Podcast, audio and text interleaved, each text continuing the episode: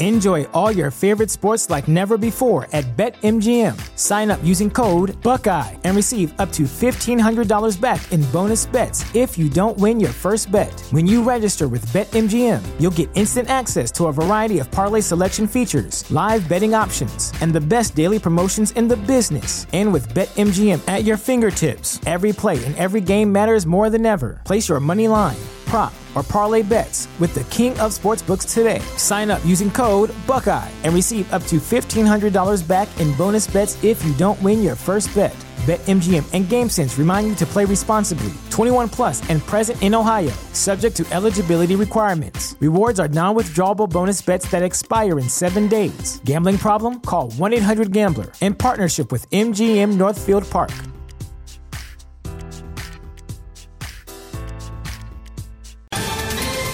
Ohio, ready for some quick mental health facts? Let's go.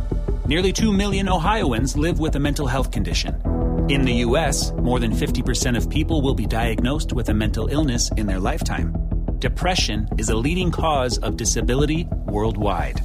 So, why are some of us still stigmatizing people living with a mental health condition when we know all of this? Let's listen to the facts and beat the stigma. Ohio, challenge what you know about mental health at beatthestigma.org.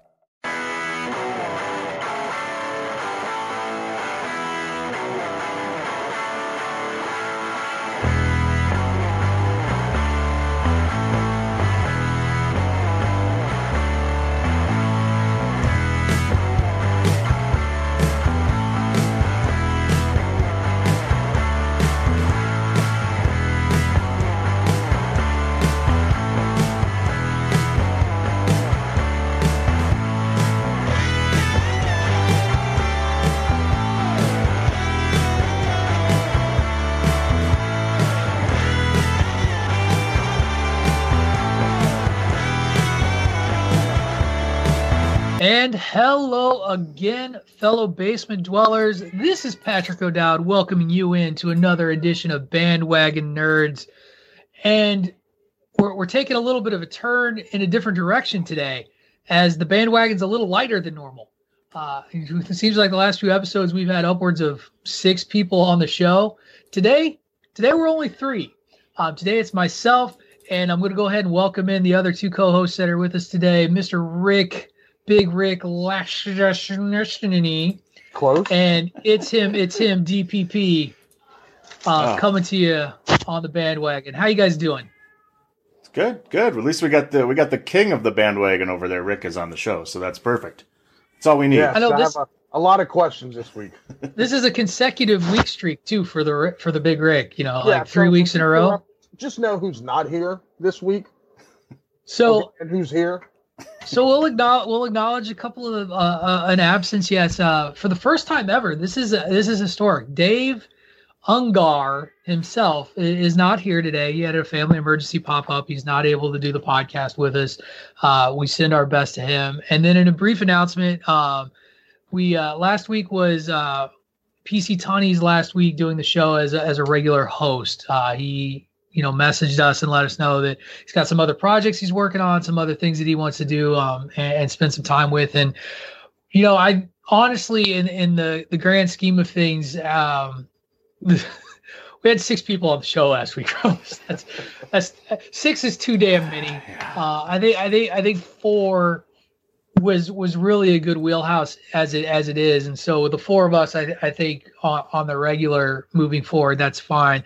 I do have some things that uh, I want to reach out to Tony and see if maybe he wouldn't mind guesting on the show and doing something. He dropped a, a, a novel idea uh, about a segment that I think would be a lot of fun for him to host if he wanted to come in and do it. Basically, pitting myself, DP, and uh, Dave against each other in, in some level of some nerd trivia.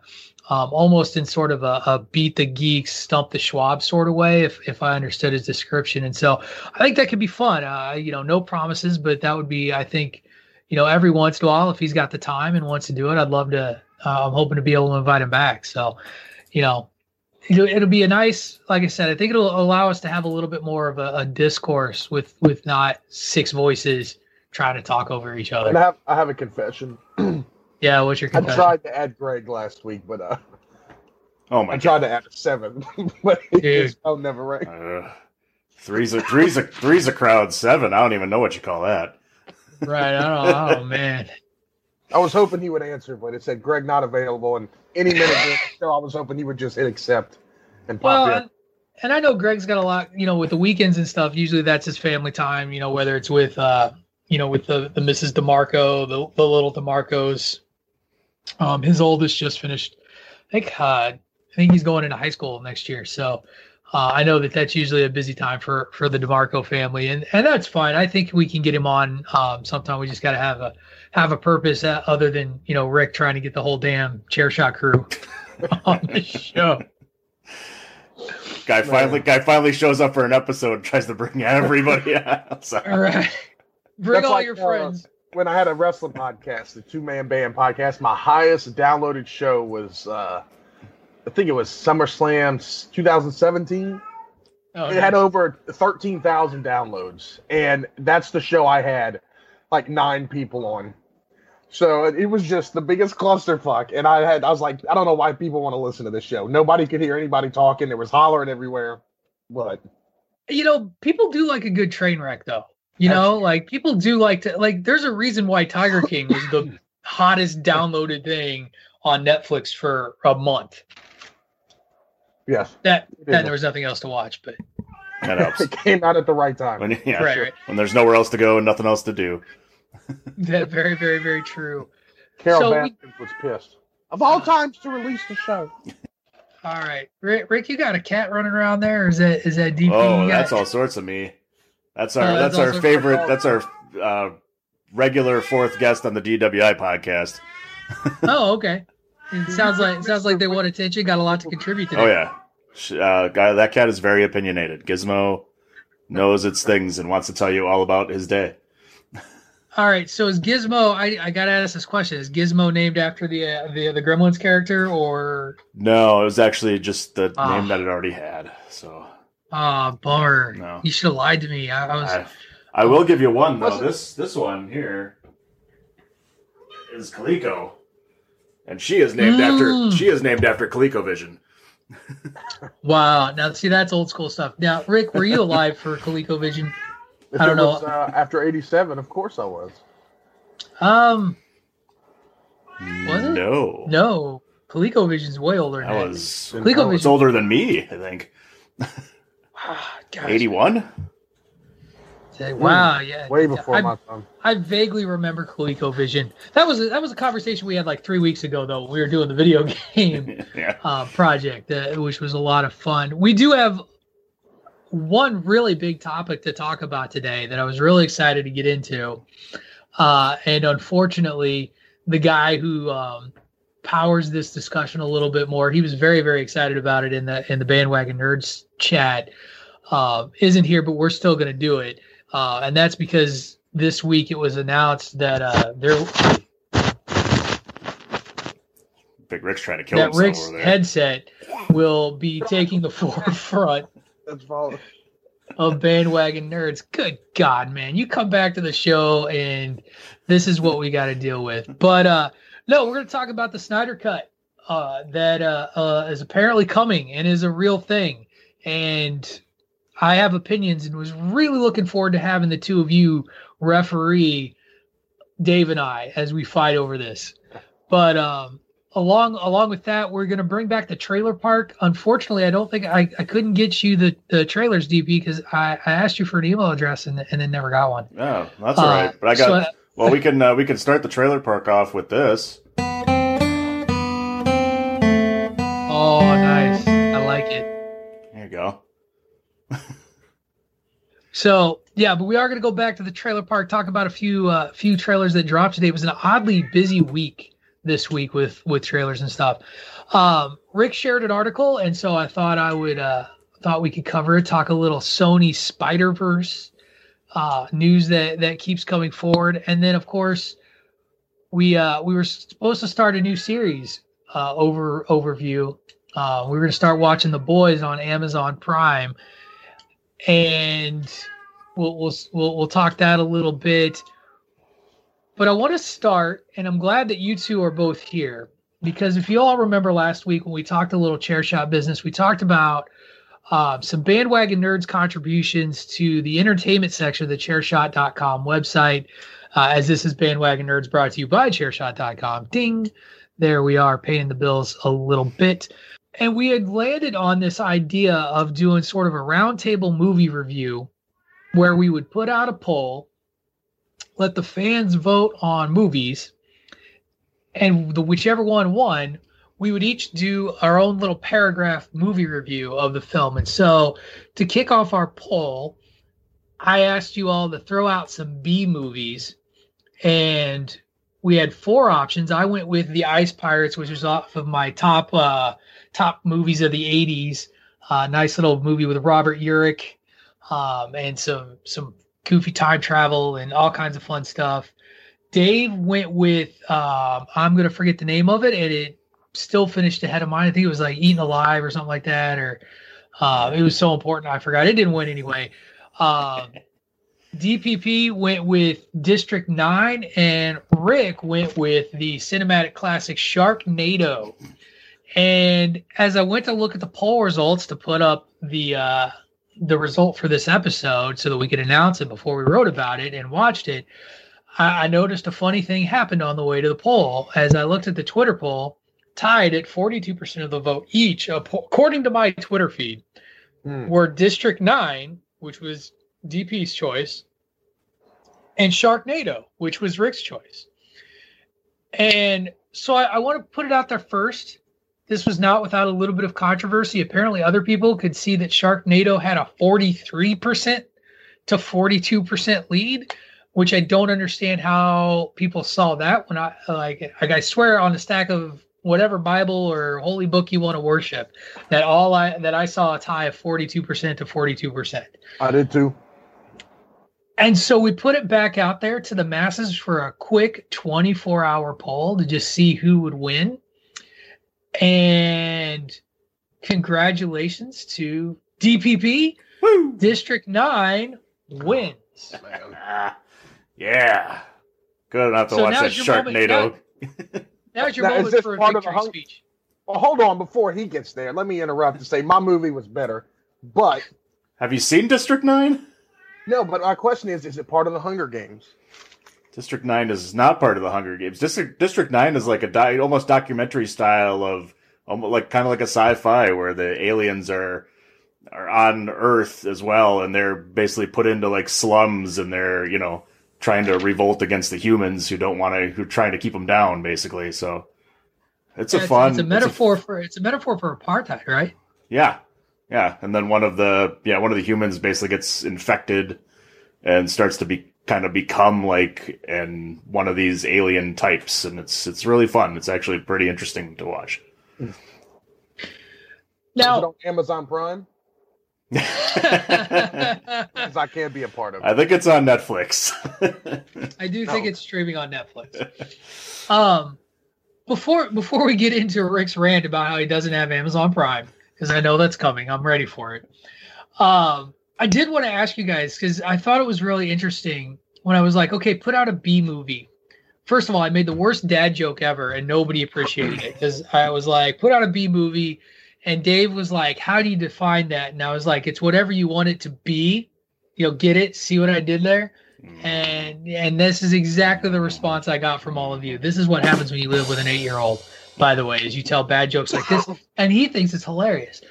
But um, I just, honest to goodness, because I do think this varies. What do you, when you guys think B movie? What do you think, and and how did that influence like why you chose the movie you chose? Well, I was gonna say Sharknado, but then I googled B list of B movies, and a whole list came up, and Sharknado was in there. So I, I think my mindset was was pretty on point. It was movies that low low production movies, low budget film movies that you laugh at but are surprisingly entertaining.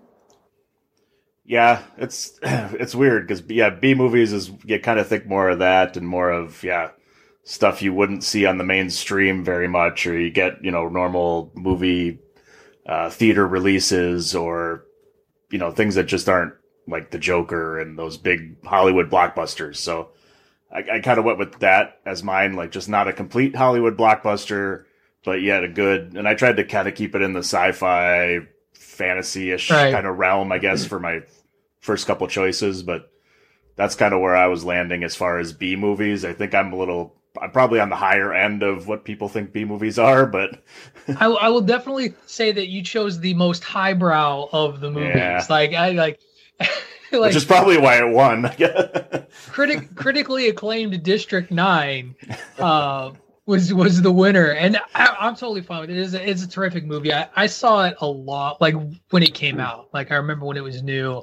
I remember checking it out. Now it's not necessary. Like Rick, had you ever heard of District Nine before today, or before Uh, the show? I've heard of District Nine in the Hunger Games, but not the movie. Right. Um, which kudos to you for knowing what the Hunger Games are. Is, Oh, is it because you read the books? I've read the Twilight books, seen the Twilight movies, read the Hunger Games books. Do you, the Hunger do you Games clutch them? Do you clutch them to your chest at night before you go to bed? only. Uh, yes, I do. Okay. At least you own it, man. I, I honestly thought mine was going to win, to be honest with you. So I didn't even pay attention. And I'm not saying that with much humor. If anybody would have threw out Sharknado, I thought everybody would have been like, "That's such a ridiculous movie." I want to I want to hear the reviews. But For for what it's worth, before I checked the poll results, I assumed it was going to win too. And so I had started looking to see if I could find a way to stream Sharknado without having to do because I still I'm one of those old men who keeps a disc subscription with Netflix. Uh, and so I would it, it is available on Blu-ray for future reference. If anybody wants to rent Sharknado and can't find a way to stream it, uh, you can get it on disc from uh, from the Netflix. I'm glad that I can pause on that one though for for at least one week as we uh, as we go through and we'll watch District Nine, uh, and we'll we'll do our reviews. We'll we'll figure out how we're gonna send that in uh, off show. But uh, congratulations, DP. Uh, you you knew what the masses want. And and sort of thinking about how we do this, uh, I think DP. I think you, since you won the poll, and, and Rick, if you want to intervene and, and speak out against this, you're welcome to.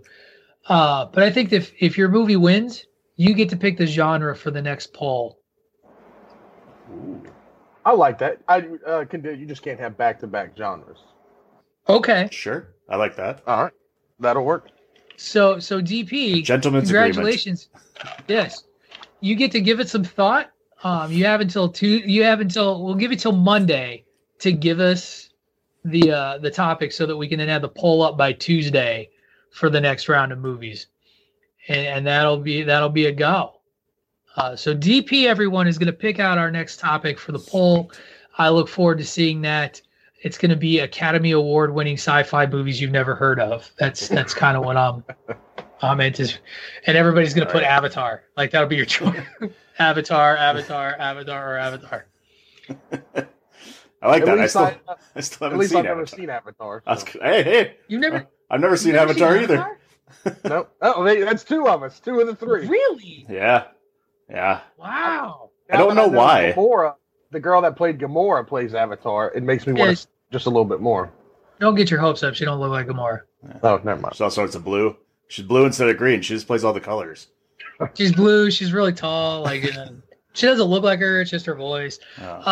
Um, and yeah, I, I, I actually uh, I saw that movie. I saw that movie in the theater, um, and I don't like it was only available in 3D because of James Cameron's vision of how he wanted to do it, and it is a visually stunning.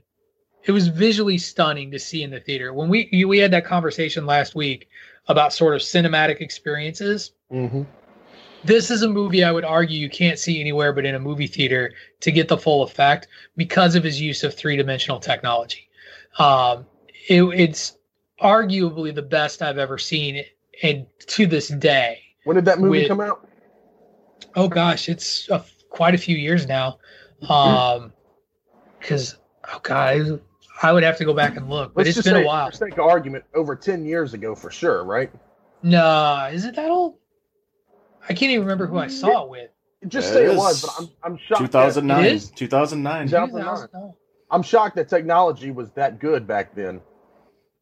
it was it was ridiculous. It was the Would most cutting edge If that exact movie came out today, would it still hold up? with the 3D. Yeah. So here's here's the thing, and and I don't particularly like the movie very much. Um, and if we do ever end up watching it and reviewing it, like I'll, I'll go into it a little bit more. Visually stunning, visually one of the best movies I've ever been to in person. The problem I had with it was because it's so long and because I wear glasses, the 3D technology put such a strain on my eyes to like sit and watch that I had to take like I had to stop and like take the glasses off a couple of times because your eye like my eyes were so tired well before the movie ended Interesting. but looked amazing. Like thought you could grab leaves and stuff. Uh, well, I remember when that movie came out, people were like all depressed because that world isn't real. Like because people are crazy and, and do weird stuff like that. Like there's a there's a whole subculture of people who were nuts for Avatar. Well, I was. I'm still upset that the world of Twilight doesn't exist. That's okay. You can be a sparkly vampire Oh, in your dreams. I think I just I, I'm I'm infatuated with vampires. Period. There's not a vampire movie or show that I wouldn't watch or get into. All right. Man, if I would have known let that, we would have. I would have pushed what we do in the shadows a long time ago. Hell yeah. Man, I didn't know that. Hey, make that the movie for the following week automatically There we go. That could be it. to write the. We might have to put that one on the list. We'll pick that genre. That's that, yeah, that's easily doable. Um, because that one, I that one actually true story because the wife and I watch the show. Watching the show, she's like, kind of want to go back and watch the movie again.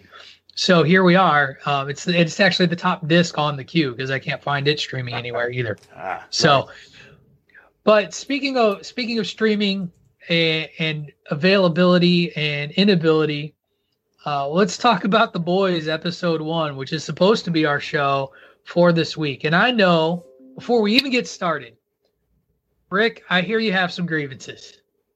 So I would like you to go forward and air your grievances.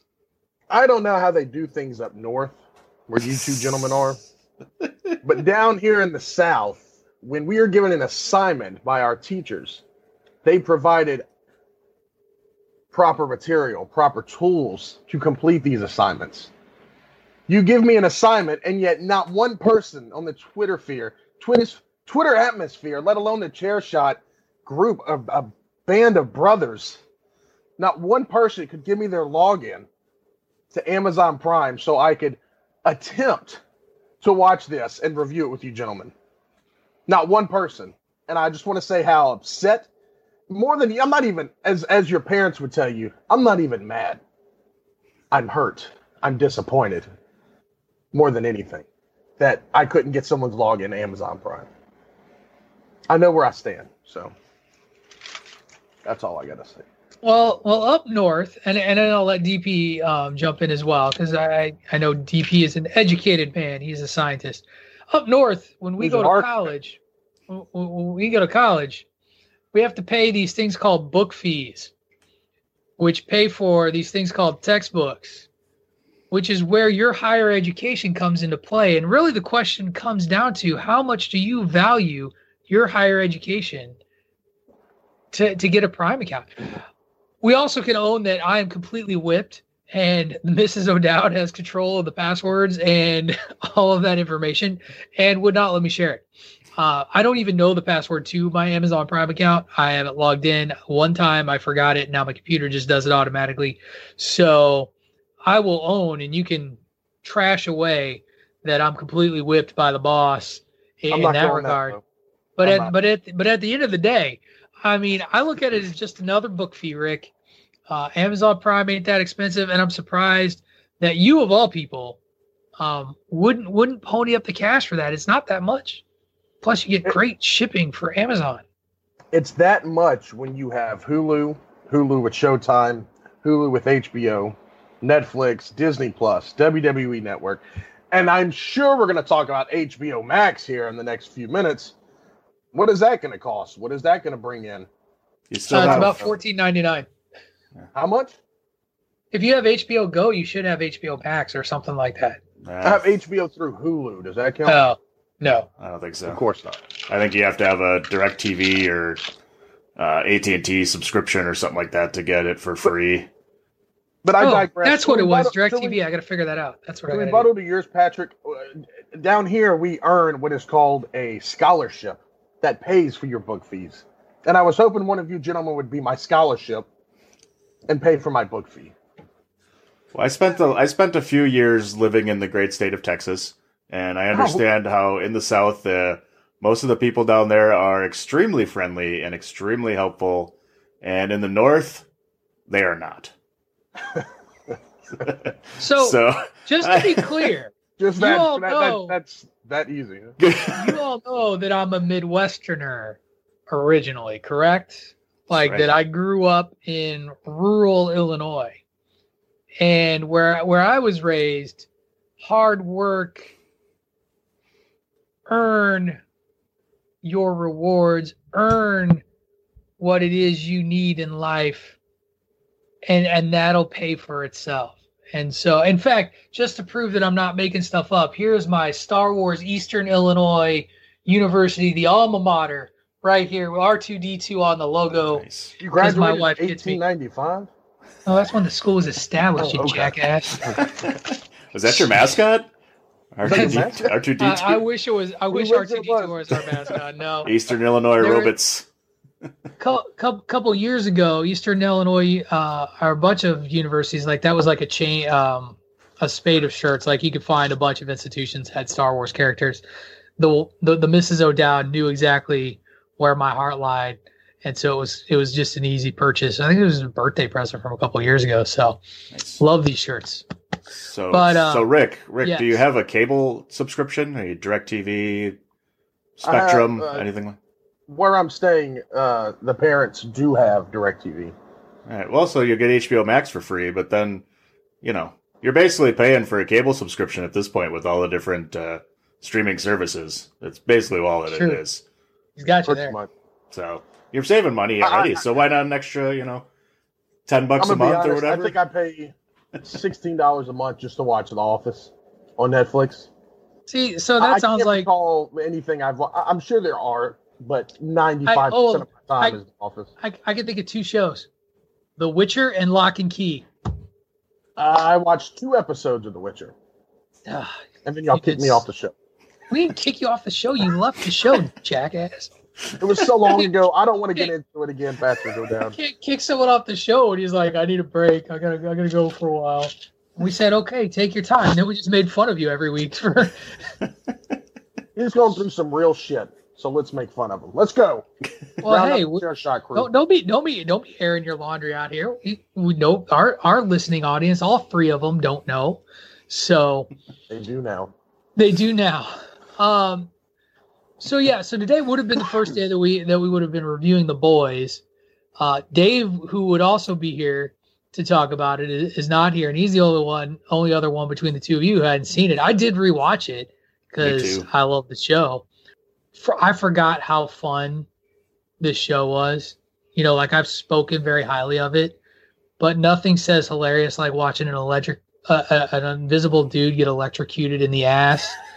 Um, Uh, in, in, in to Boy. the to the to the tune of London Calling.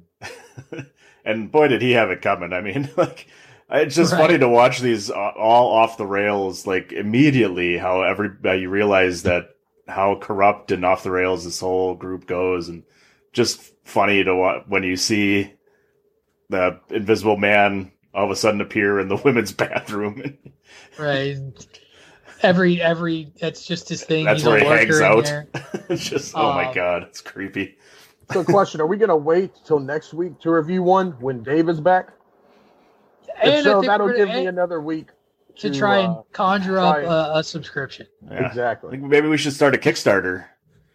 Yeah. Ooh, get get Rick eight dollars. Get, get, Everybody on my Get Rick Twitter Prime. donate I think we one could do dollar.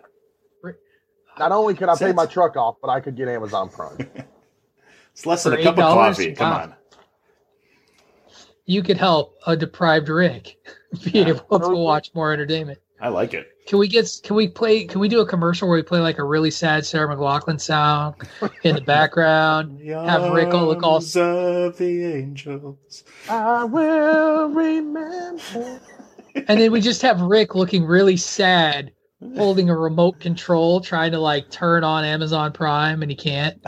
Oh, I think, Keeps I getting- think yeah. there's money in that. Password Sarah, password doesn't you're work. listening- if- Wait, if, if, is if it you're listening, Amazon Sarah, we need some music. The the Fire Stick.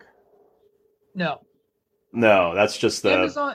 that's, That's just the Amazon's version of a Roku. that's just the Yes. ser- yeah, that's just like the Apple TV box or whatever. That's just your pathway to get it onto the television.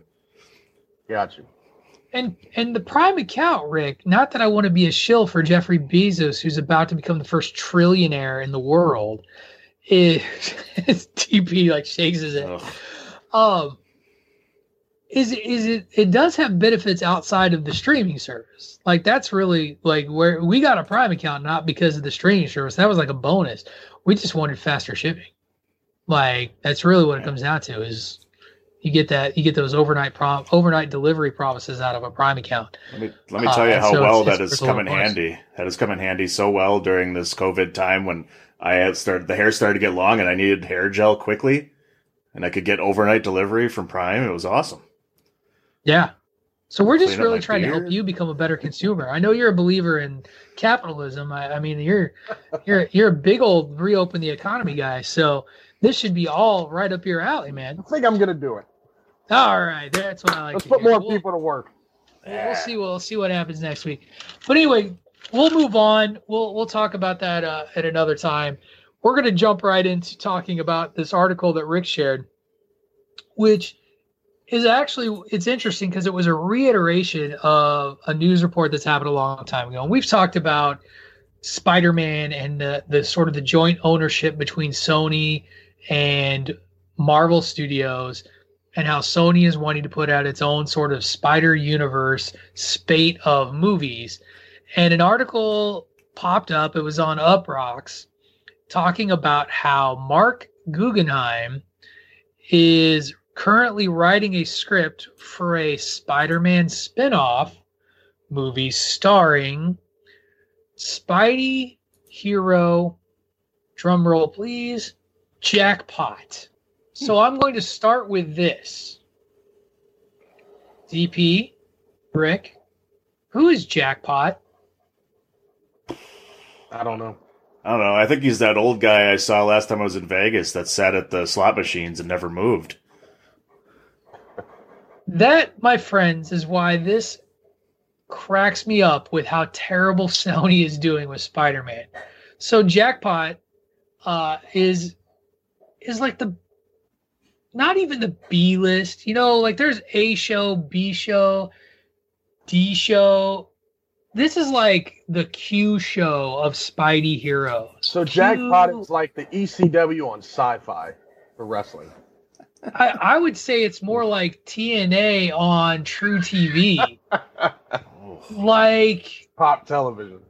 pop yeah like it's so so here's the thing and this is not a knock on this character like if somebody's fallen in love with this character and what and marc guggenheim has fallen in love with this character great so jackpot is this mom superhero who got her powers in the most vanilla way possible she was the victim of a lab experiment has like super strength and that's that's kind of it like that's all she is.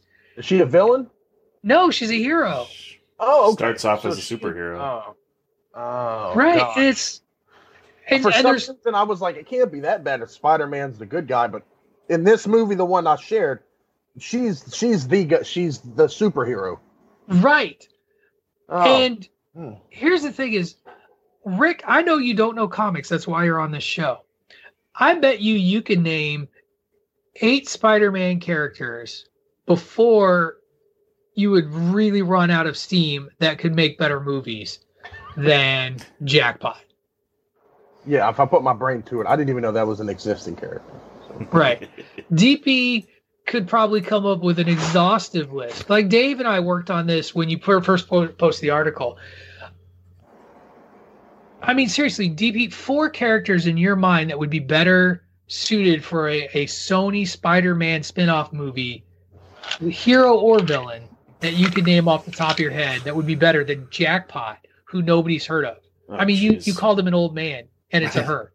well, yeah. That's what I didn't even know. Uh, I mean, Right. geez, just start. I, I think Sony wise, I mean, just start with Miles Morales coming out and doing something. Right. That'd be awesome. Uh, Spider Gwen would be perfect. I think if you're looking for a female hero, um, Venom obviously would be perfect. I, I, uh, I mean, those are my top ones, I guess. Um, do I need a fourth Wait. one?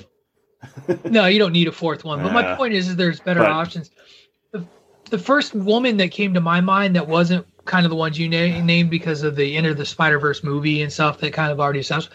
They have yet to touch Felicia Hardy, who is better known as the Black Cat in the Spider-Man universe. Uh, and she is a she's a she's a Catwoman knockoff. Let's call her what she is. Uh, she is a cat burglar who is manipulated by uh, the Kingpin uh, in various iterations and, and some other sort of villains to to do their bill uh, do their bidding. She does have superpowers when she puts on this mask. Uh, she gains um, super agility uh, and has a luck factor, um, kind of like Domino in the Deadpool movies, where people who fight her ha- like run. She has a bad luck power about her that causes people to have mishaps when they're fighting her and allow her to get away and kind of have some nine lives. She was always mixed up with Spider-Man with a level of a an on again off again sort of romantic interest. The thing that was interesting about her is she was nuts for Spider-Man, was not nuts for Peter Parker. In fact, the Black Cat just walked by, uh, but was not interested in Peter Parker at all. Totally turned on by Spider-Man, not turned on by Peter Parker. I just it's it's such a random thing. And I, I, I guess my big question is just why? What's the point? What does this do? Because th- is this going to move the needle? Do we really think this will move the needle in any way? No, like I said in the chat, I don't I don't even know this character, and apparently you guys thought this character was so out of left field. But I, mean, it, you have to have you think Sony has to have the mindset of we have the rights, we're going to do this just because we can, type type move. I, I'm- and if this character is not as bad, but is as far out of left field as you guys say it is, I think it. Can you actually n- not rule out the possibility of Sony just flexing this, saying we can do this because we can?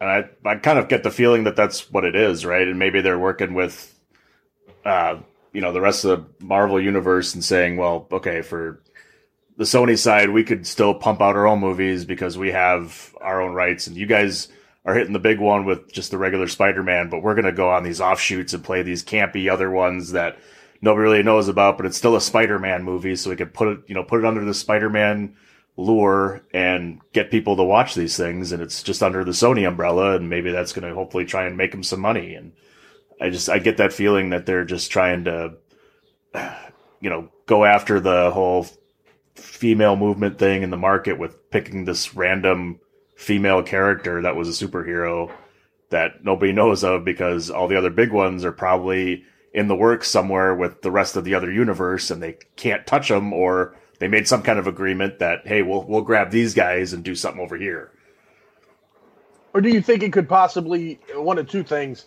When they were negotiating the rights to Spider-Man, they said, "Look, we'll we'll, we'll give you more." Sony told, I'm again guessing, told Disney, "We'll give you more leniency on Spider-Man, but this is what we're doing with all these other characters." Or we're just going to throw shit to the wall and see what sticks. If we make money, we make money. Because uh, as I mean- Patrick said, I can't think of any reason why they would do such an off-the-wall character for a spinoff.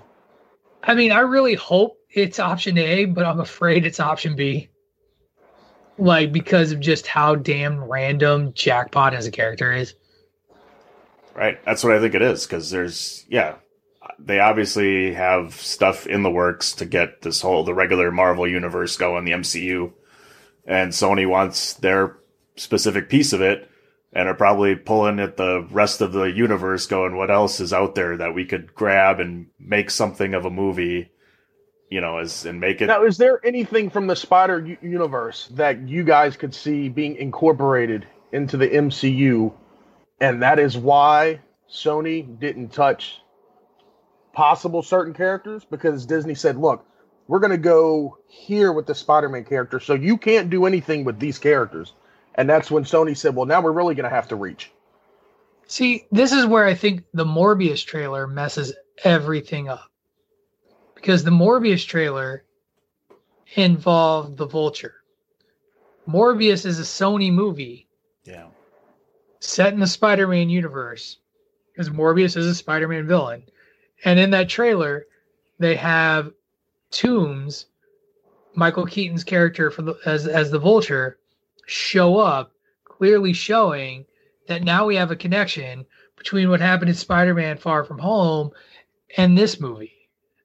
And so it's like what like what is Sony doing here? Are they playing like what kind of fire are they playing with? How are, how is what does it all mean, Basil? Like I don't know. Hey, I love that quote by the way. You'll hear it for the rest of the show. Um because it, it doesn't and maybe it's just I'm not seeing it. Maybe this is going to be a Guardians of the Galaxy sort of thing where we're like, really? We're going with that? And then it works. But at least with Guardians of the Galaxy, there was some personality in that comic and in those characters. That's the other thing about Jack. Jackpot's kind of blah. Like she's not an exciting like she's not an exciting character. Oh no, not not at all. And maybe that's another. I was going to mention that as well with the whole Morbius thing. That maybe because it seems like there's a connection with some of these, unless it's part of their last agreement of we'll kind of work together with these to put them into that universe, and then we're going to kind of split off on our own or something. Because yeah, with these upcoming couple movies with Venom and then Morbius there does seem to be a bit of a connection between what they're doing with Sony. Because if they're going to introduce, you know, Vulture and that into that Sony side of it, then obviously there's some agreement between the two because you can't, you're not going to cross characters if they have some kind of agreement with what's going on in the MCU on Disney side. So they're obviously, with, at least with these couple ones coming up here in the next year, I, I think when's Morbius coming out? 2021, right? Um, allegedly. yeah, hopefully that you know maybe this is the last of their you know kind of agreement to keep the characters together, and then they kind of split off and do these oddball things. I don't know because it's just it's Yeah, a very it's- strange time, especially with this whole Spider-Man thing because Sony owns a piece of it, so it's so weird. Right. And not to, go, they not to go too far off topic, but uh, the last negotiations between Disney and Sony, um, what is the rights? 50, 50, 49, 51? Uh, I, I don't remember what the percentage breakdown was. I know that it got negotiated that they could keep Spidey in the MCU for at least one more one more Spider-Man individual flick is is the rumor. Um, and then he's clearly and, and he's part of some greater the greater MCU movies like the big the big Avengers events, like whatever whatever they turn out to be. So um and and honestly, I don't think that'll be the end of the deal. I think that what happened, they'll they'll be back to the negotiating table after they go through their next spate of movies, and we'll fight over that. And may hell, we may even have the same cycle that we had last time, where it gets announced no more Spidey and MCU MCU movies, and then the fans are like, no, and then they come back and and fix it. Yeah, that would be a riot if that happens because yeah, Spider Man's so loved, and I thought you know Disney's done such a better job with the character, especially after the you know the first two you know rounds of Amazing Spider Man were just kind of so Oh. over the top, campy, and awful, and I think they got it right with Tom Holland and, and that whole MCU. Once those side. big wigs get those hundred thousand dollar, million dollar checks in their pocket, they're um, they're going to keep negotiating. so the Oh yeah, So the agreement right now, from what I'm reading here, is Disney is agreeing to pay 25% of the cost of the film in exchange for 25% of the profits. right. So They wanted a bigger piece. I think they wanted uh, like a 50-50 split, and it got negotiated down or something like that. And It's and the still argument really deal, but for Disney, Oh no. Um their their argument though is essentially what what Dan just laid out is that we don't suck when we use Spider-Man. and that's Yeah. that's really that's really kind of all there is to it. Can you? Uh, what did it cost to do the last Spider-Man movie? Was it a hundred million? Thereabouts. Maybe Let's a little just- less. yeah, let's just say a 100 million. So they would dish out 25 million, and and God, it would. Uh, It's a moneymaker for Disney all around. I- Oh, I it's just Right. absurd. Yeah, 160 get your million. yeah. So you dish out 40 million, and you get back 125 million. So I mean, it works out for both sides. Yeah, you're right. Anyway, so that squabble I don't think is going to end anytime soon. I'm pretty sure that we're going to be fighting over rights, and we'll be back here on bandwagon talking about the next round of negotiations, and hopefully not talking about a shitty jackpot movie. But who knows? Maybe we'll get a shitty jackpot movie. Maybe I'm wrong. Maybe it'll be a good movie. I don't know. Um, I, I have my surprise I'm doubts. Heath Ledger movies. Yeah. 'Cause Everyone shit on Heath Ledger and the Joker, and then it came out to be one of the best performances ever. That's okay. I'm already shitting on Robert Pattinson as Batman, so you got that too. We'll I see. know you. Well, Twilight Boy over here has got to be really excited about. Well, I'm that, you excited because I've seen Robert Pattinson's other movies, and he's really a good actor. I just the DCU has dis- disappointed me for so long that Hold now that thought. We're going to talk about that after the break. Okay, all so I want you to hold on to that thought because we're going to get to that. Uh, where we're going to go now, though, guys, is we're going to go to the trailer park, which unfortunately I know I, I didn't get a chance to send to UDP. Um, we're going to talk about um, three trailers that, that I shared out. Rick, did you have a chance to watch them all? I don't know if you did or not. I watched one, the um The one that the tenant one. Tenet. Yep. All right. So we'll hold off on the other two. We'll just talk about Tenet. That's the one that everybody really wants to talk about anyway. That's Christopher Nolan's next movie. Yep. DB, have you caught any trailers for Tenet yet? Negative. All right. So, one, do yourself a favor and check it out because it looks really, really interesting. Well, I'll say while we go on break. Can you watch it while we're on break? Sure, we can do it on the backside of the break. Um, we can we can take a little break. DB could check out the trailer, uh, and we'll we'll talk about it on the back end if that sounds if that I can be a I can be democratic occasionally. I want to I'm get not a complete opinion on it I'm, a, well. I'm not a complete nerd tater here. because Ricky from uh, Ballers is starting to starting to get up there in the acting scene. So All right. So then that's what we'll do. We'll take a quick break so that DP can spend two and a half minutes checking out a trailer. While he does that, you all are going to hear the sweet, sweet sound of Christopher Platt plugging the chairshot.com and chairshot radio because that's where we are. We are on the chairshot.com. When we come back, Bandwagon Nerds is going to talk a little Tenet trailer action, and then we're going to break down whether we really want a Snyder cut of the Justice League. TheChairShot.com. Always use your head. Why should you visit thechairshot.com? Thechairshot.com is your home for hard hitting reviews, news, opinion, and analysis with attitude. Why? Because you're smarter than the average fan. Thechairshot.com. Always use your head. This is your boy Kenny Killer telling you to make sure you check out thechairshot.com, bringing you breaking news, interviews, podcasts galore, everything pro wrestling. Make sure you check it out, thechairshot.com. And we are back one movie trailer later. We uh, can now talk about Christopher Nolan's new venture coming out soon uh, as a whole, uh, as this movie Tenet, starring again Rick's boy RPatz. He plays a prominent role. Um, and uh, who's the other person that I noticed in there? Michael Caine. Uh, you you mentioned your boy from Ballers. What? Who's that? I don't know his name. He's the main character though. Okay. Um, and I guess initial reactions, uh, DB, you just watched the trailer. Uh, the basic concept seems to be the ability to bend time backwards uh, in order to avoid things happening to you. I, I'm not entirely sure. This is the great thing about Christopher Nolan movies. Uh, when he gets to do what he wants to do, you don't really know what the hell is going on.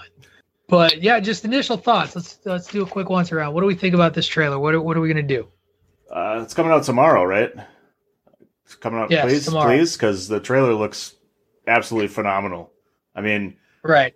like it's yeah, it's totally got Christopher Nolan written all over it. I mean, I, I love that it's got a kind of a James Bond feel with the Dark Knight, with a little bit of Inception, a little bit of the uh, Memento. He did Memento too as well. So you know, Mhm. if you if you're a fan of that type of thing, I mean, you're gonna. Lo- I think you're gonna absolutely love this thing because yeah, the, the whole bending time backwards to you know whatever you're gonna do, telling the story, it looks just phenomenal the way they've done this in the trailer. It's just, I mean, it's crazy. It looks amazing.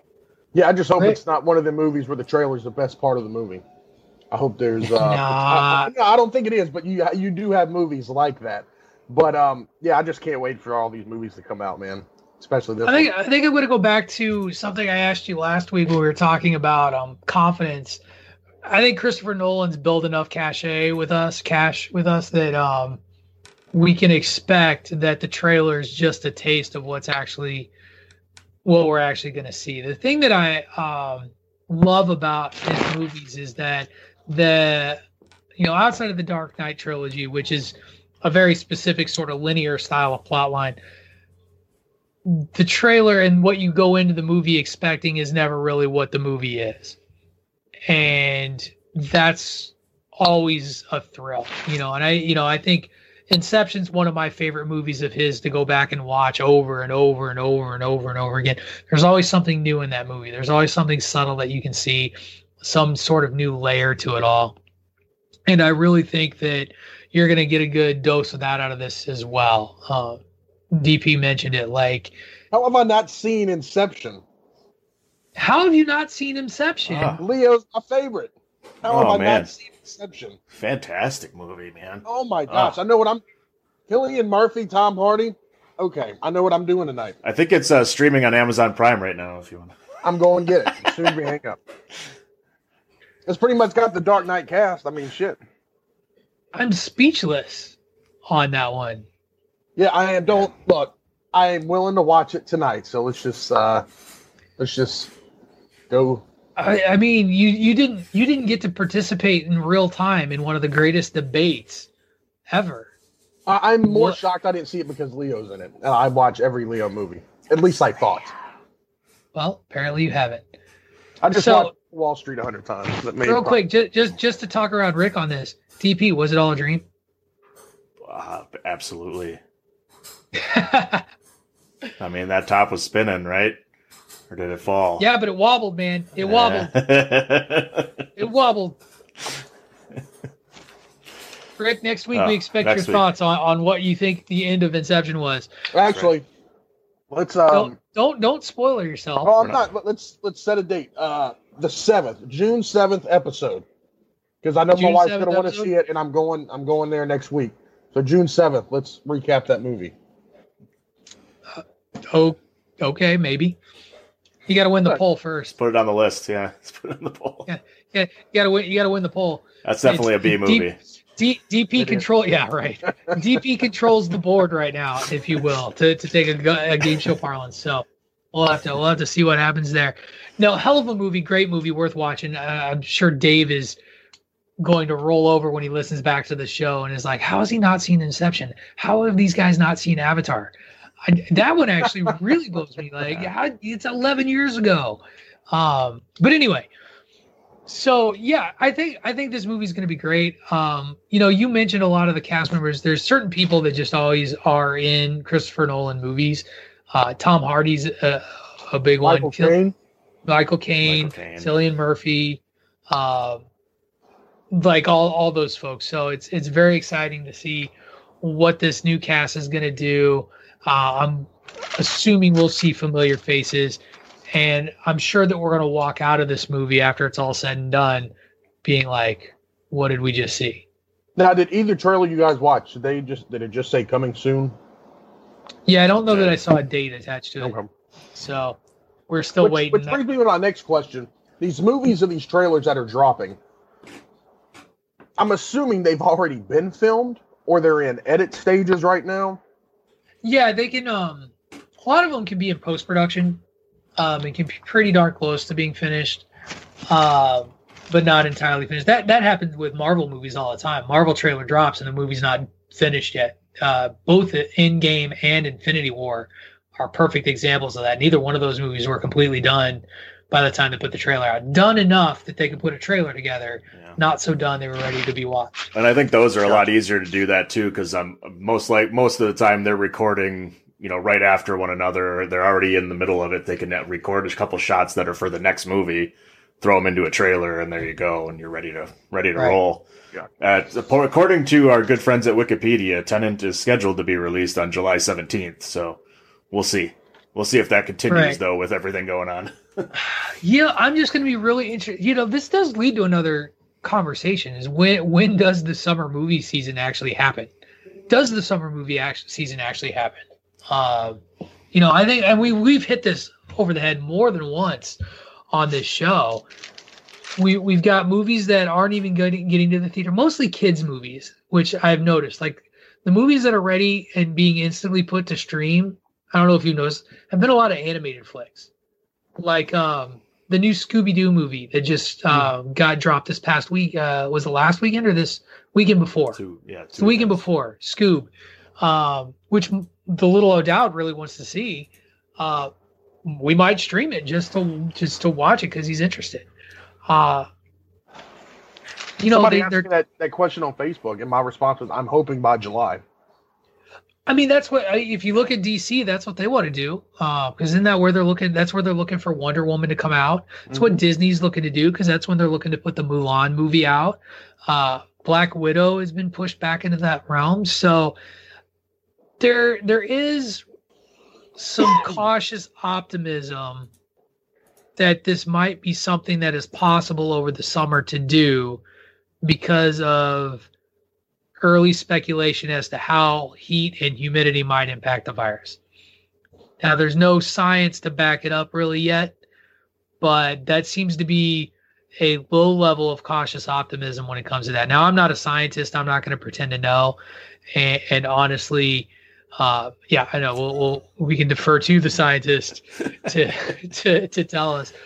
But, um, you know, I you know today we we had to make the hard we made the hard decision actually to cancel our our annual summer trip that we do to uh as, as a vacation because we're just not sure what it's going to be like. And frankly we'd rather not put that risk out there. So we're not going to take it. Yeah, I mean, I would hope. I'm kind of really hoping that July 4th is kind of like an opportunity to open everything back up to a, a somewhat normalcy, or at least open some things like this back up. I know there's a couple handful of drive-in movie theaters that have popped up around here where they've all gone away, and now we've seen a couple more come up, and they're starting to do you know f- movies every day. You know, uh, you know, a twofer at like a six and nine or whatever time frames where they play like a kids movie early, you know, and then play a more, you know, adult type of movie, I guess, whatever, you know, movie in the evening or something like that where, you know, you pay whatever it was 35 bucks for the car and you can pull in and, you know, that's, they're pulling it at one of the AAA ballparks and they've used the, you know, the parking lot as an opportunity to do that and you can still use their concessions and things like that. So I'm, maybe there's an opportunity there where they can sell the movies that way as opposed to the regular movie theaters. I'm really hoping something to that nature at least happens so that we can start getting some of these out there.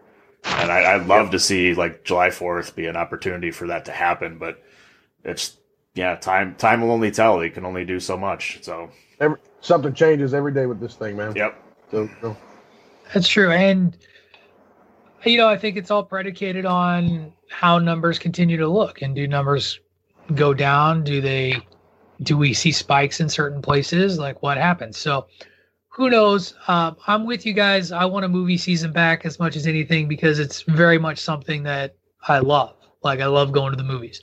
And right now we just can't. So, uh, hopefully that happens sooner rather than later. But let's get to the big story of the week in the nerds nerdosphere. Uh, I'm sad Dave's not here to participate in this conversation. However, if we hold off till next week, it's dead news. And what's the point? This week, it was announced by Zack Snyder along with Henry Cavill that he has been given the budget to move forward with producing a Snyder cut of his movie The Justice League to be shown and streamed on HBO Max. Now, from what I understand, it's not going to just carry the title Justice League. It's going to be titled Zack Snyder's Justice League.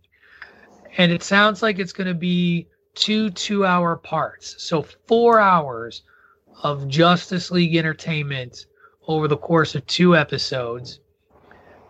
It's going to consist of footage that's already been done, but according to Zack Snyder, he only has about 40% of what he wanted to put in that movie.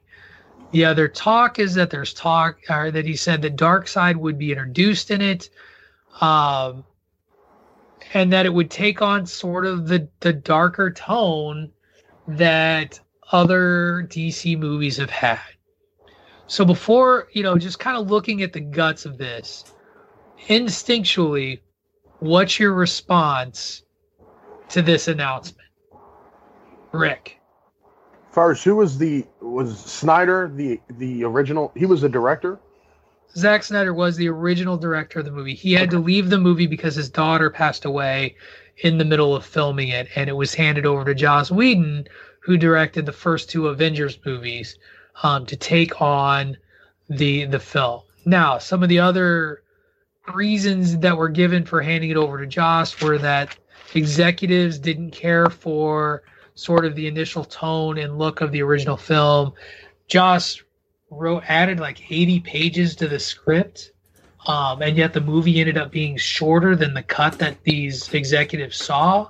So tonally it was tonally it was definitely more sort of quote unquote fun, if you will. I I thought the movie was okay. I mean, I don't know. I'm not shitting on it like a lot of other people, but Sure. I'm, I'm not too familiar with how the DC should be ran. But is this is this something that, that the fans wanted, have been wanting to see the rest of Zack's cut? Well, the, there's there's been a contingency for a while, uh, basically since a rumor. And this is the thing is this movement kind of started on rumor and innuendo, uh, and I want to get DP's reaction too. But the the whole the whole thing started because people were trying to say that Zack Snyder was removed from the project not because his daughter died and he was grieving, but because executives didn't like it and that this was just sort of the excuse they needed to kind of push him away and bring in Joss Whedon, which then led to a Twitter hashtag release the Snyder cut. And here we are. So there there is a subset of people that were like, we want to see Zack Snyder's cut of the Justice League. DP, we didn't get your reaction. Why don't we why don't we get your reaction too? No, to I think news? it's I I kind of love it actually because Yeah. I, I know that whole yeah that whole kind of back and forth of how he was actually removed and things like that and you know it could have been you know people could have been arguing that they tried to get Joss Whedon because the Avengers movies and the whole MCU has been dominating the the, the DC universe in the movies and they wanted to get one of those directors to try and make it more like DC or more like the MCU or something but Not it's to not. interrupt, but that, that's that's a problem. That's the first problem they made right there. Well, it's a big problem. It doesn't need to be like Marvel and the Avengers. It needs to be something different. hundred percent agree, and it's different. And if you read the comics and if you know the different universes, it is different. It's supposed to be different. It's it's it's a whole different atmosphere. It's darker. It's more gritty, more edgy like that. And I I rather I like seeing that. I loved the you know again going back to Christopher Nolan, the Batman trilogy of that Christopher Nolan did was amazing. It was a little bit grittier. It was a little bit darker than just the campy versions of Batman from back in the day and things like that. And we got a gritty Joker. We got, you know, just that's the way DC is. It's supposed to be that way. And I don't think they've been hitting it at all in these other movies. And then when this all happened and things like that, you know, this is a great opportunity to see what he his vision for what this movie was going to be and and say this is what we originally wanted to put out you know, and see how it compares to everything else that's been going on with, you know, Man of Steel and, uh, you know, the other, uh, the other movies, uh, Batman, Superman and all them, which didn't really live up to expectations. And maybe this one has that opportunity and it's not only that, but it's kind of a perfect time to do it, right? It's HBO is, is just probably chomping at the bit, loving that the fact that they were able to get in on this this whole controversy is happening and they could say, Hey, we're loading our new HBO Max and we've got this debuting. I mean, how many people are going to want to sign up to watch this? This is this is Just amazing for them. So I'm loving it. I'm looking forward to watching. I know it's going to be ridiculously long, so it's you know that's a little tough, but it's it's a good opportunity to see hopefully how they wanted to take this, at least how Snyder wanted to take this direction and, and take the DC universe because yeah, like you said, Rick, it's completely different than MCU. It should be. The the comics Now- are different. Yeah. Now this cut is this cut going to be entirely uh, maybe a, a new a new ending, new direction of where it was going, or is it going to be some of his stuff mixed in with the version we we've already seen? Well, some of the movie that was filmed was filmed by Zack Snyder. Mm-hmm. So that I mean, and they've already established that some footage needs to be shot for his vision to be to be complete. From what I understand, it, it will it, it will have a, it will be different uh, in some ways. Now, it's not going to be entirely different because you know it, Zack Snyder started a movie with Steppenwolf as the Steppenwolf is the villain. Like that's that's not a question. Um, what has come up is just whether it be the inclusion of the Green Lantern Corps, the inclusion of Darkseid seems to be a really big part of this. Is that you know Darkseid in the original in Joss Whedon's Justice League is alluded to, it's hinted at, but it's not. It's not even in that. It's in Batman versus Superman where Darkseid is hinted at and alluded to. At the end of um, Justice League, we get a hint at the the Legion of Doom or the Dark, um, the Dark League or whatever the Justice League, um, like antagonists would be led by Lex Luthor with like other villains from the DC universe. So it, it's hard to tell. It's definitely going to be different if only forty percent of what Zack Snyder wanted in the movie is in there, and he's making a whole cut that's going to be four hours long. So I, I think it'll be different. So it's going to be two two hour movies. I mean, it sounds like it sounds like it's uh, or two two hour parts, Split up, one I movie, think. two parts. Because Okay. yeah, you're you're definitely still going to get some of the other elements. Because obviously, it's like you said, yeah, it started shooting it one way, you know, in one way, and then Whedon came on and did it started doing it. So I think you're going to get elements of everything, but you're going to get a And different Zack never came feel. back after he left, correct? right, Mhm. right. Now, did he direct any other DC movie? He directed Batman versus Superman: Dawn of Justice and Man of Steel. Okay, so he took on the first two. Right Or- when this when this all kicked off, He was Zack the guy, Snyder he was the, the, guy, guy. DC asked to put this together. Well, Warner Brothers. Warner but, Bros. um, It's but yeah, yes, yeah, and starting the whole thing with yeah, start with Man of Steel and going into the Batman versus Superman and starting to tie all elements together like the MCU was doing. You know, he started all that. I thought the way they brought they started it and everything was was good. I I, I know a couple weren't too happy on the bandwagon nerds about uh, liking Man of Steel, uh, but I thought it was all right. I, I digged Uh, it. So okay, They But I was not a fan of Batman versus boy was Superman. the villain. the villain. The guy that played what the Zod? Sad. Oh, I, I love. Here's Zod, the thing. I'm talking about the character that played him. The guy. I like him in a lot of other Oh, roles, yeah. but Yeah, no, no. the I minute I saw him in that role, it it immediately turned me off of the movie, and I Is could never bec- get back in Is it. it because of the Terence Stamp version of Zod that we all see from Superman 2? Because I, I think that's a tough thing to live up to. Uh, honestly, it's the same. Like Well, good for me, was, I've never seen Superman two. Jesus Christ. Frank. So, well, uh, at least you're getting another perspective. That when I saw that character, the character from DC Yeah. doesn't bother me. It's the the person that portrayed that character. I like him as an actor in different things, but in that role, I think, and that that's the difference between Marvel and DC. Is uh, uh, two characters, three max. I can think of Marvel saying, "Uh, I'll live with it," but about thirty percent of the casting of DC, I'm like, "Uh, I don't want it." It's They not really right. should have kept him as Batman's assistant. He he just never fit as a superhero. Oh, that joke got lost. Is it from last week? Forget last week's show already. Uh, Gwyneth Paltrow should stay in the kitchen. Anyway, I never said Uh, when hey. to stay in the kitchen. You did. yeah, I mean, I didn't actually say Yeah. it. I implied that you said it. Um, but that's beside the point. Anyway, okay. So let, let me clear let me clear the air a little bit here. Because Dave likes to say this thing, and he's he's not here to to shoot me down. I don't hate DC as as much as as much as people like to give me a hard time about DC. I don't hate the DC universe. I don't hate DC characters. I like Batman. I like Superman. I like Wonder Woman. I think Wonder Woman is the best DC movie that's been made out of this recent spate of DC movies. That's my opinion. DCU uh, or DCU? DC? Okay. Well, I can argue Shazam has been the best that they have made. Yeah, sure. It's in the same universe. Um, and that's fine. I love Shazam as well. I think Shazam's a lot of fun. Uh, and that's really when you hear me talk about superhero movies a lot. And I'm not asking for a superhero movie to be like a joke a minute. Like I don't need the Guardians of the Galaxy.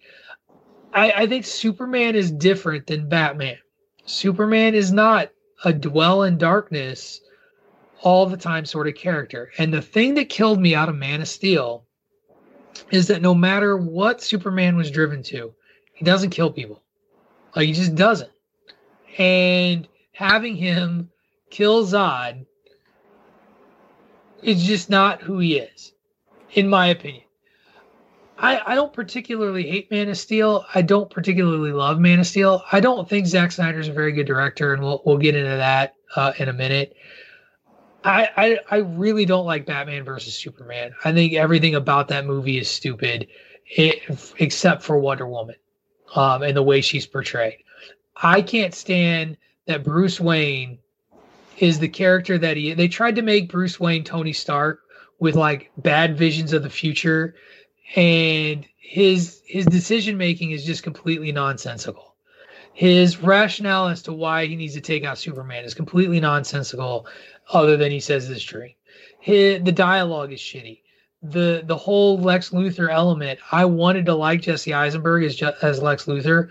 Him sticking good and plenties in people's mouth and acting like a dumbass just didn't work for me.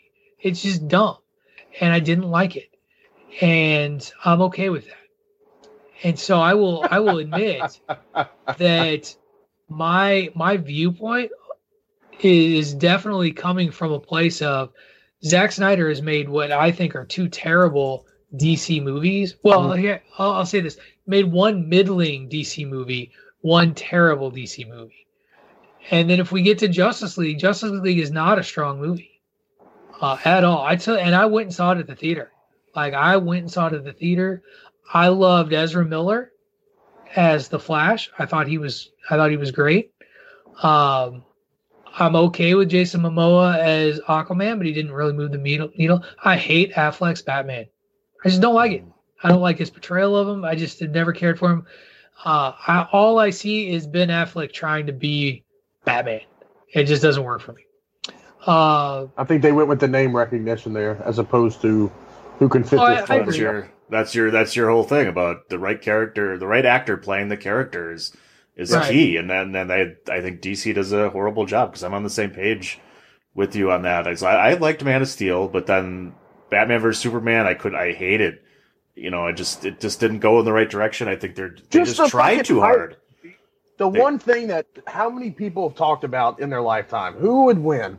And they make a movie about it and it just fucking bombs. Yeah. How well, disappointing is that? At least for me, I was, and I'm a huge Batman fan, and I I do everything I can to defend Batman. I I I can't. I can't.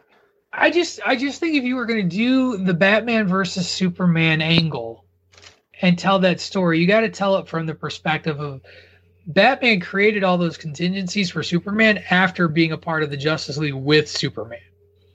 Uh, and having a contingency for every single hero in the Justice League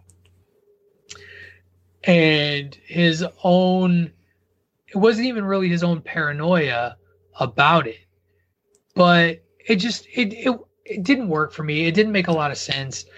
And here's the and this is the other thing. And, and i I'll, I'll i'll say this piece real quick before i hand it over to the two of you. I don't have confidence in Zack snyder as a director to want to to be excited about this movie. I say to be excited about this movie because i'm probably going to watch it uh, if for no other reason than we're going to talk about it on the show.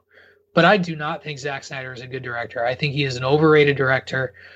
Um, I think he's an overhyped director, and um, I just I don't I don't have confidence in his ability to make good movies to want to see him work. Everything we love about Christopher Nolan and his ability to put together a good movie, I think Zack Snyder is the opposite of that. Puts together terrible movies. He liked Wonder Woman. Didn't he do that one? He did not. I'm actually didn't do that looking. one? He did. Uh, He did. He did Watchmen, not. Watchmen 300. Yep. He did. He did do Wonder Woman. He didn't direct Wonder, Wonder Woman. he must I'm have just looking had at it. a.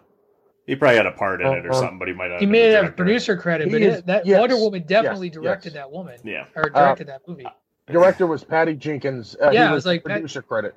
Because Patty Jenkins was originally tabbed to do Thor: The Dark World, and left and turned down the project or got rejected for the project and took Wonder Woman instead, and now is directing Wonder Woman 1984. Correct. But yeah, Zack Snyder did like the um God the Jon Favreau sort of piece.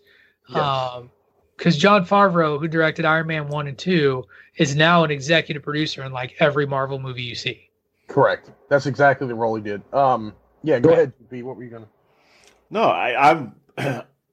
I won't disagree with you. I, there was a handful of movies that I liked from him. I, you know, he has a different feel for the way he does movies, but I'm definitely excited to see it because I want to see the direction he was looking to take.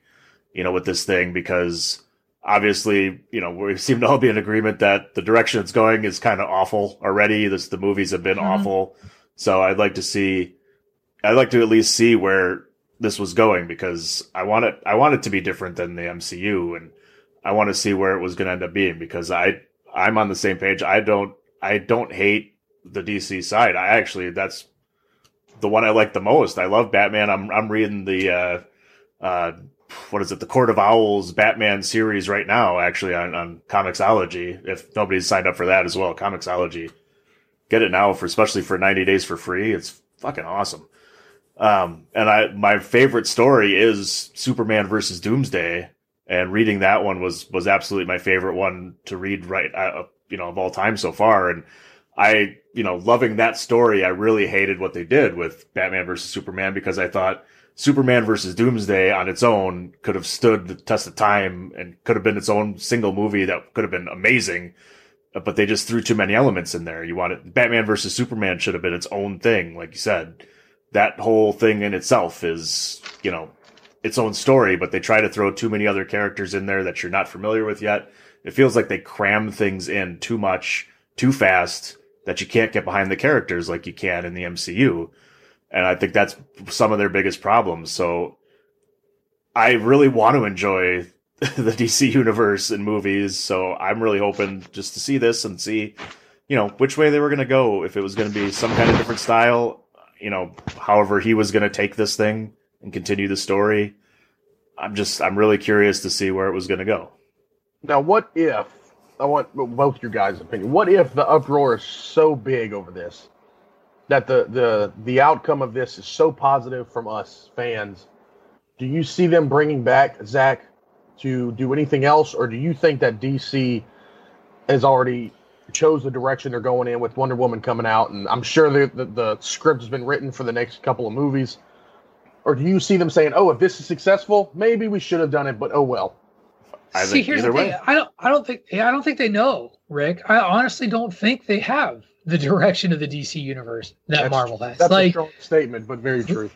Yeah. like, well, there's just no rhyme. or- Like, Like I believe, I believe Iron Man one, Marvel had a direction of everything. We're going in, Ah. and Wonder Woman. it- it- but at least it seemed now that everything is played out. right? At the end of the Hulk, when uh when Robert Downey Jr. came in, it's like they had a vision and they followed it. There was nothing that broke away. We're going into Wonder Woman 2, Aquaman 2, a new Batman movie, and nobody even knows where the hell DC's going with this. Well, and, that, and that's my thing is here. I will say that Marvel, the MCU, had an idea of what they wanted to do. I don't. I mean, it wasn't crystal clear Right. way back at Iron Man where exactly they were going to go with the Avengers. They had an, And they had, a, they had an idea. They just didn't know how to get, how they were going to get to it just yet. Right. They hadn't completely reversed booked the the Avengers, but what they knew they wanted to do was to make an Avengers movie, and they knew they had to do it by introducing characters. and they were very intentional about it. And that's the thing that you know that bothers me with the DC universe is they kind of went with the we're going to assume the audience knows Batman, Superman, Wonder Woman, and we're going to put them out there. And we really got like like we're just kind of thrown in the middle of it all. And sure, we we know of those characters, but how many of us really know the origin of Wonder Woman? See, that makes me remember something you said. I remember way back when I had my old podcast, I said, what one MCU movie would have been one of the most useless? And you said Thor the Dark World would have been one of your answers. For me, um, yeah. Yeah, but even though it was useless and maybe had no impact, Marvel still took the time to tell the story of a character for us to get to know him. Right. It just seems like DCU is, like you said, they're assuming we know these characters. Like Wonder Woman, it, eh, the what she did at Batman versus Superman, I had no idea who she was right. until right. it was revealed. And well, I'm like, why why not know who this character is? It's everything on on that on DC side like works its way backwards. Like they gave you the big you know you know Justice League movie, they give you everything, and then all of a sudden it's like, oh, now here's the story of this person. You know, here's their standalone right. movie. It's like, hold on, you got to build me up to this guy so I understand who he is, where he comes from. Give me a reason. It's just Aqu- like wrestling. Aquaman is the best. Give me a reason to invest. Right. Aquaman. Aquaman to me is the best example of that because Aquaman one is a superhero that if you haven't read the comics, people make fun of because most of them only know Aquaman based on like goofy Super Friends parodies and the and the movie Entourage or the TV show Entourage. Entourage. Where suit. Where yeah, where he's being cast in the role of Aquaman and it's gonna like change his career, and they totally pick it because it's like ha ha ha Aquaman. Mm-hmm and not really recognizing how ridiculously awesome Aquaman can be. And I think if you put the Aquaman movie in front of the Justice League, it even gets more positively reviewed and received than it did when it came out after the Justice League. Wonder Woman got her movie. I, did it come after Justice League or before? That, came, I can't remember the chronology. Oh man, I think it was like almost the same year, but I think it came out before. I will look it up. Y'all keep talking. Yeah, you keep looking it up because she she gets introduced. Uh, I have less of a problem with the introduction of Wonder Woman uh, in Batman versus Superman, other than she's in there for 15 minutes. And again, where does she really fit, other than she's this person on the periphery? But it was a it was a cool character to to have in there and have her holding her own. And, and you know, you know, she's one of the the powerhouses that can stand up to to Superman when he when he's trouble but like a, a Flash and Cyborg, you want to talk about feeling unimportant. Like they're just there. So you know, uh, the, the DC was Man of Steel, Batman versus Superman, Suicide Squad, Wonder Woman, Justice League, right. Aquaman, Shaz- Shazam is part of the DCU, and then Birds. Yeah, she, well, I mean, Superman shows up in in Shazam. Yeah. So, so yes, it was after Wonder Woman came in after or before Justice. Right, but if, we, if you go back to if you go back to the MCU model, it's like you said, Rick. They gave you a Hulk movie, they gave you a Thor movie, they gave you a, an Iron Man movie, and they gave you they each main character, Captain America, like truly, truly main character outside of Black Widow and Hawkeye, had their time to shine in their own film. And Hawkeye, of all of them, is the one who got the short end of the stick, as he's got like a 10 minute cameo in Thor, and then he's introduced in the Avengers, and that's that's it for Hawkeye. At least with the Black Widow, you got her in Iron Man 2 as a significant player connected to Shield, and she like she's there and she's and she feels like a part of the story which is kind of gets to the other Batman. Well, gets to the Batman feel, versus Superman. They made her story feel important to you because they right. incorporated it in the movie, and they yeah, incorporated like she, it into her she, pieces too, like getting going to get right. you know the Hulk and all that. You know, she was like mm-hmm. right. she was like the diplomat who really went out there and you know that's where was her role. exactly. So, but I want to get to this last thing, uh, and it's my unpopular opinion as to why I think Zack Snyder is a bad director. Uh, I'll start with my unpopular opinion. I think 300 is one of the most overrated movies ever. When you real like, I do not think it holds up well at all with age. I think that if you look at Zack Snyder's career post 300, it's the same goddamn movie over and over and over stylistically, story wise. He put out one of the worst movies ever in Sucker Punch, which is just a gratuitous, slow motion noise of a movie with women. It was like his little like juvenile masturbatory fantasy of girls fighting in short dresses. Like it's a terrible movie. And, and I mean, What you is can this shrug called? off. Sucker Punch. Sucker You Punch. you I think it's on check it out. Amazon. I think it's on Amazon Prime, Rick. I think it is too. Four. I got Well, to four. I got the, the Zack Snyder collection.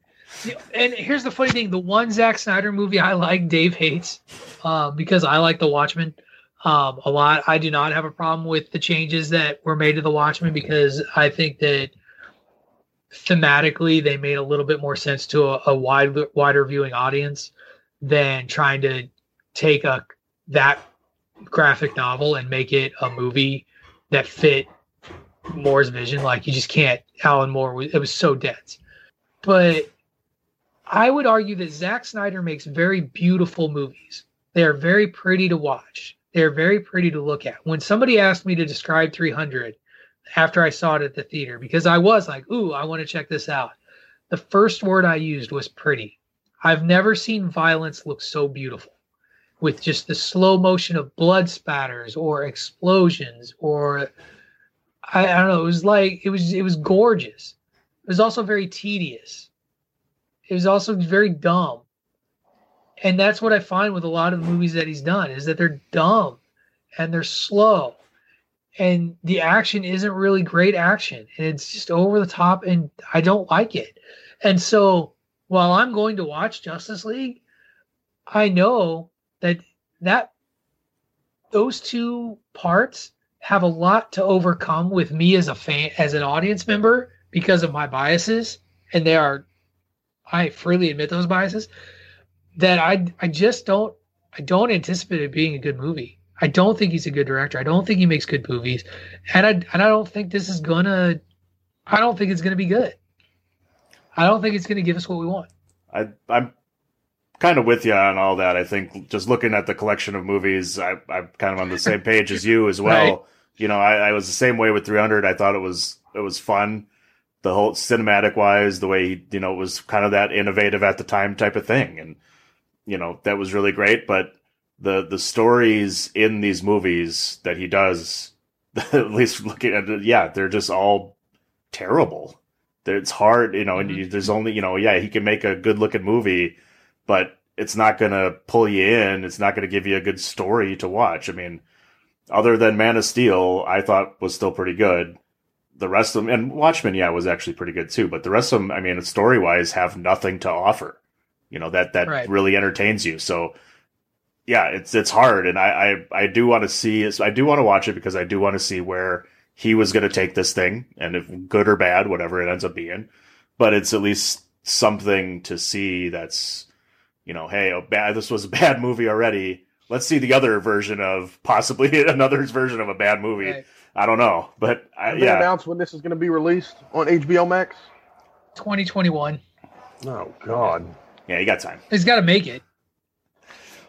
You know, Oh. it's funny. You keep talking about um. You know what the original Justice League does remind me a little bit of is. Do you remember the movie AI?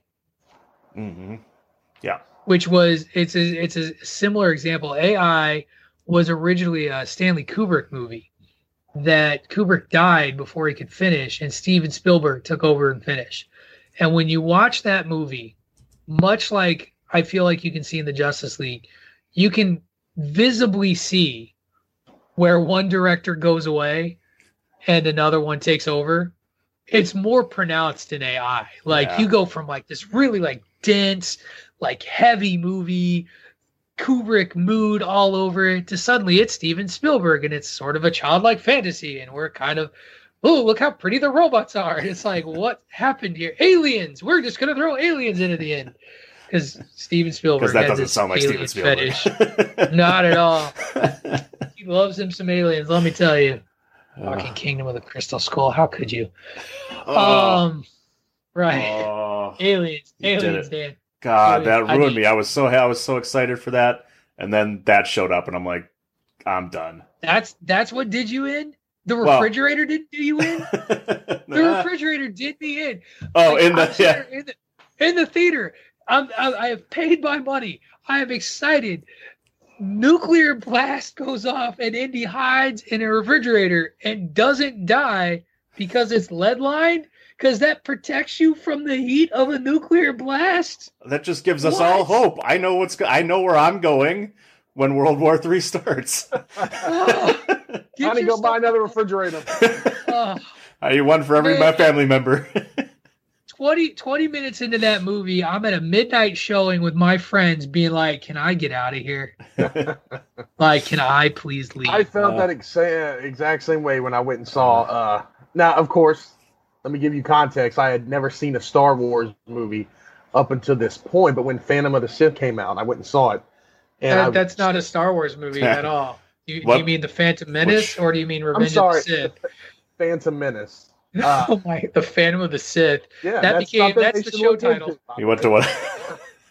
Phantom of the Sith is today's bandwagon nerds title. I don't know what movie theater you're going to, but But I, I like 30 Fifth minutes Avenue in, in I New was York, So, I was so Shed. confused. I had no idea what I was watching, and I just walked out. But of course, Uh. you said that's uh, Patrick. That's your most. Uh, that's the worst Most- one.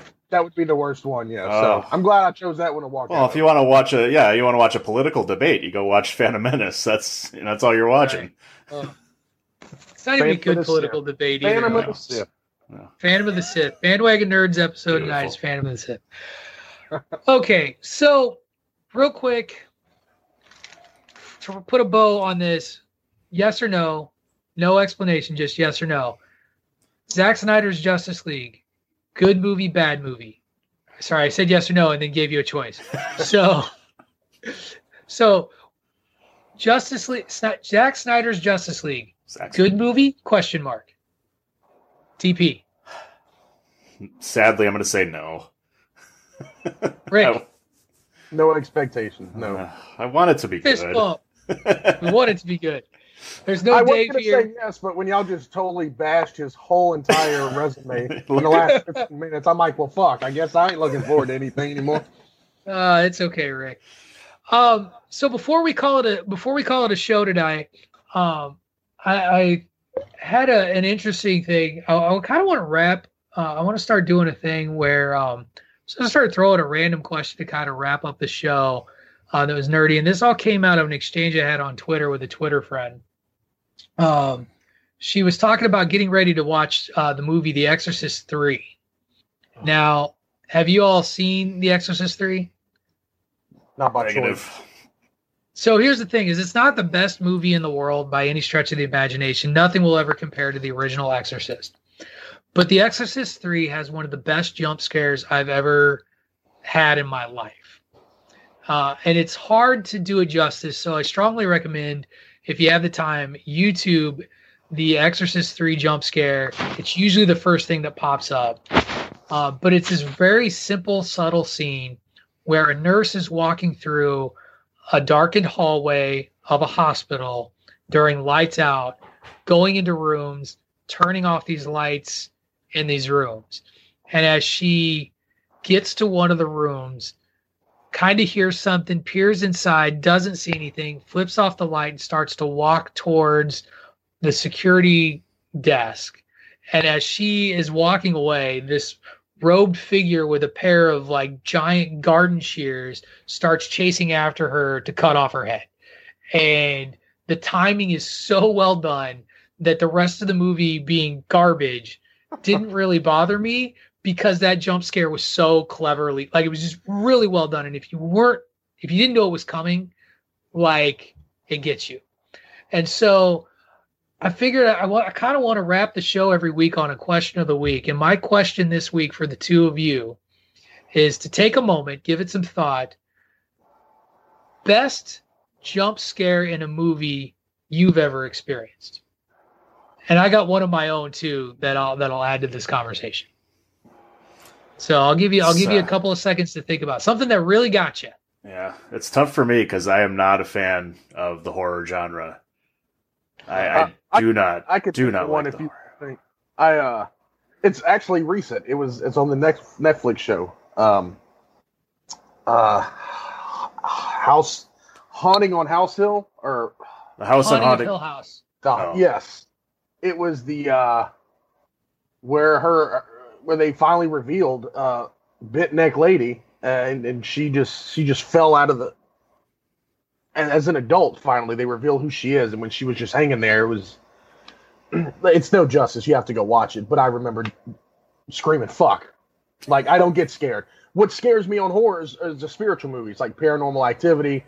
Things don't really make me jump. So when I jump, that was it was it was a thunderstorm that night. It was dark in the house. So when you add all that together, when she hangs herself or when she hung herself, it was uh, it, it my two three hundred ninety pound ass jumped out of the couch. So He was gripping his copy of uh, Breaking Dawn to his chest. Like, save me, Edward. Save me.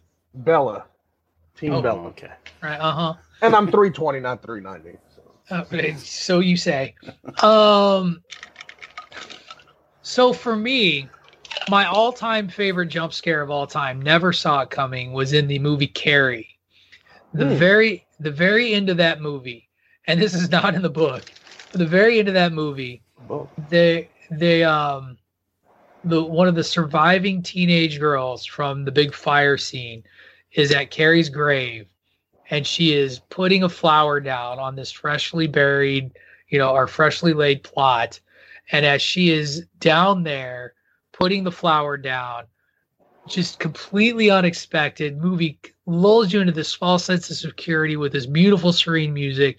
Fucking hand comes out of the grave and grabs her, and you're just like, like I jumped, like just I was not ready for it, did not see it coming at all was nobody told me it was coming and uh wow just again very well executed and was he the heebies and the jeebies for a good 10 minutes after that just being like that would that really got me going heart pumping freaked me out so Yeah, I Nothing? don't. Uh, I don't think I can give you one. I yeah, it's been a long time since I've really watched any scary type of movie. I, the horror genre is What did you not say? not Monday my. Night Raw. What? Yeah, when the under when the Undertaker was buried alive and his hand popped out, that got me. Pop, pop. uh every Uh, time Uh, yeah, Well, that's cool.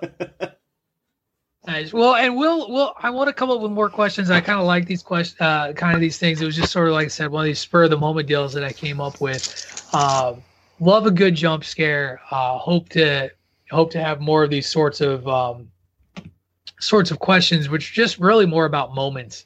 Uh, and there's you know there's plenty of them out there. But that's going to do it for us today, fellas. Uh, good show, good talk. Um, I feel like we don't need Dave. What do you think? think we can just you know call, Who's call- no i'm just kidding Who? who's oh yeah that's right Ooh, who? Who? Who? We love an you, owl Dave. in here? We love you, Dave. we, we do we love you dave we look forward to having you back on next week's show uh, but before we go fellas why don't you tell everybody where they can find you on the social media where other podcasts they can follow you on uh, and whatnot why don't we go ahead and we'll start with you today dp You can find me all over the worldwide social media interwebs at It's Me DPP, and every week on the DWI podcast, which normally drops on Saturdays. Uh, you can follow that at podcast DWI on the Twitter or on Facebook at facebook.com slash DWI podcast. All right rick Find me on Twitter at the Big Rick 62 uh, Weekly Blitz Sports Podcast every Wednesday, Thursday at 6 p.m. on thechairshot.com. And you can send your hate tweets to David Ungar at Attitude Ag. Um, I'm going to misspell it, so I'm going to let y'all look it up on your own. That's Attitude AGG. Attitude AGG. That's where you can follow Dave. I'm sure he does other podcasts too, doesn't he, Rick? He's around. He is around. Um, hopefully, we'll get you back next week, Dave. Hope everything's going well with you. Uh, you can follow me at Wrestling Realist. That is at W R E S T L N G R E A L I S T. That's on the Twitter. Uh, you can catch me here on Band- Bandwagon Nerds. We drop on Tuesdays. You can also catch me on the Chair Shot Radio. That show drops every Wednesday where I talk wrestling with Greg DeMarco and Miranda Morales. This is Bandwagon Nerds. You can follow Bandwagon Nerds on the Twitter as well at Bandwagon Nerds. We're going to be dropping polls uh, every week now for you all to pick movies for us to review. So make sure that you give us a follow. Uh, and help us decide where we start doing our writing for the chairshot.com, which brings us to the last little acknowledgement. You have been listening to the Bandwagon Nerds on Chairshot Radio, which can be found on the chairshot.com. Always use your head, yada, yada, yada. Thank you very much, everyone. This has been uh, your edition of Bandwagon Nerds. Now get yourself out of the basement, get some sun, and convince DPP to watch a horror movie or two. They're good flicks. It's worth the time. You have been listening to Bandwagon Nerds. We don't need Dave, especially for DC talk.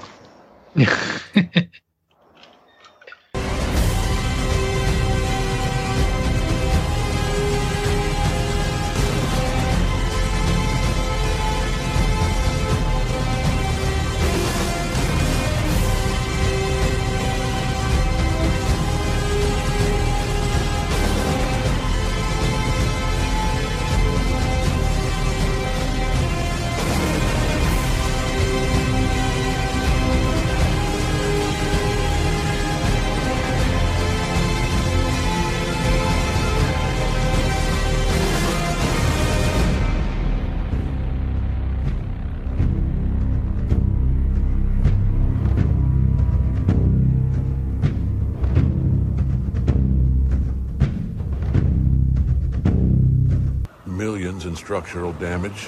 You haven't lost your touch, but it's good to see you playing well with others. Just like a bat. I dig it. Maybe temporary.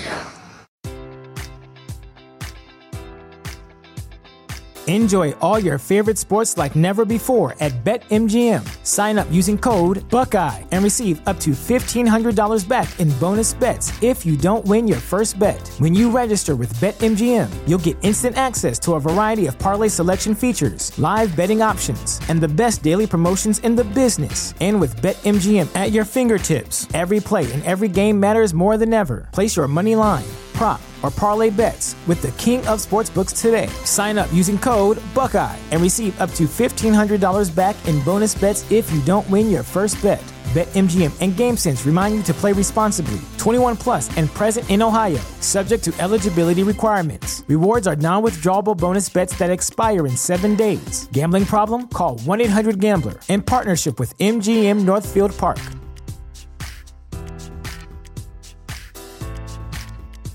You know how to book flights and hotels. All you're missing is a tool to plan the travel experiences you'll have once you arrive. That's why you need Viator. Book guided tours, excursions, and more in one place. There are over 300,000 travel experiences to choose from, so you can find something for everyone. And Viator offers free cancellation and 24 7 customer support for worry free travel. Download the Viator app now and use code Viator10 for 10% off your first booking in the app. Find travel experiences for you. Do more with Viator.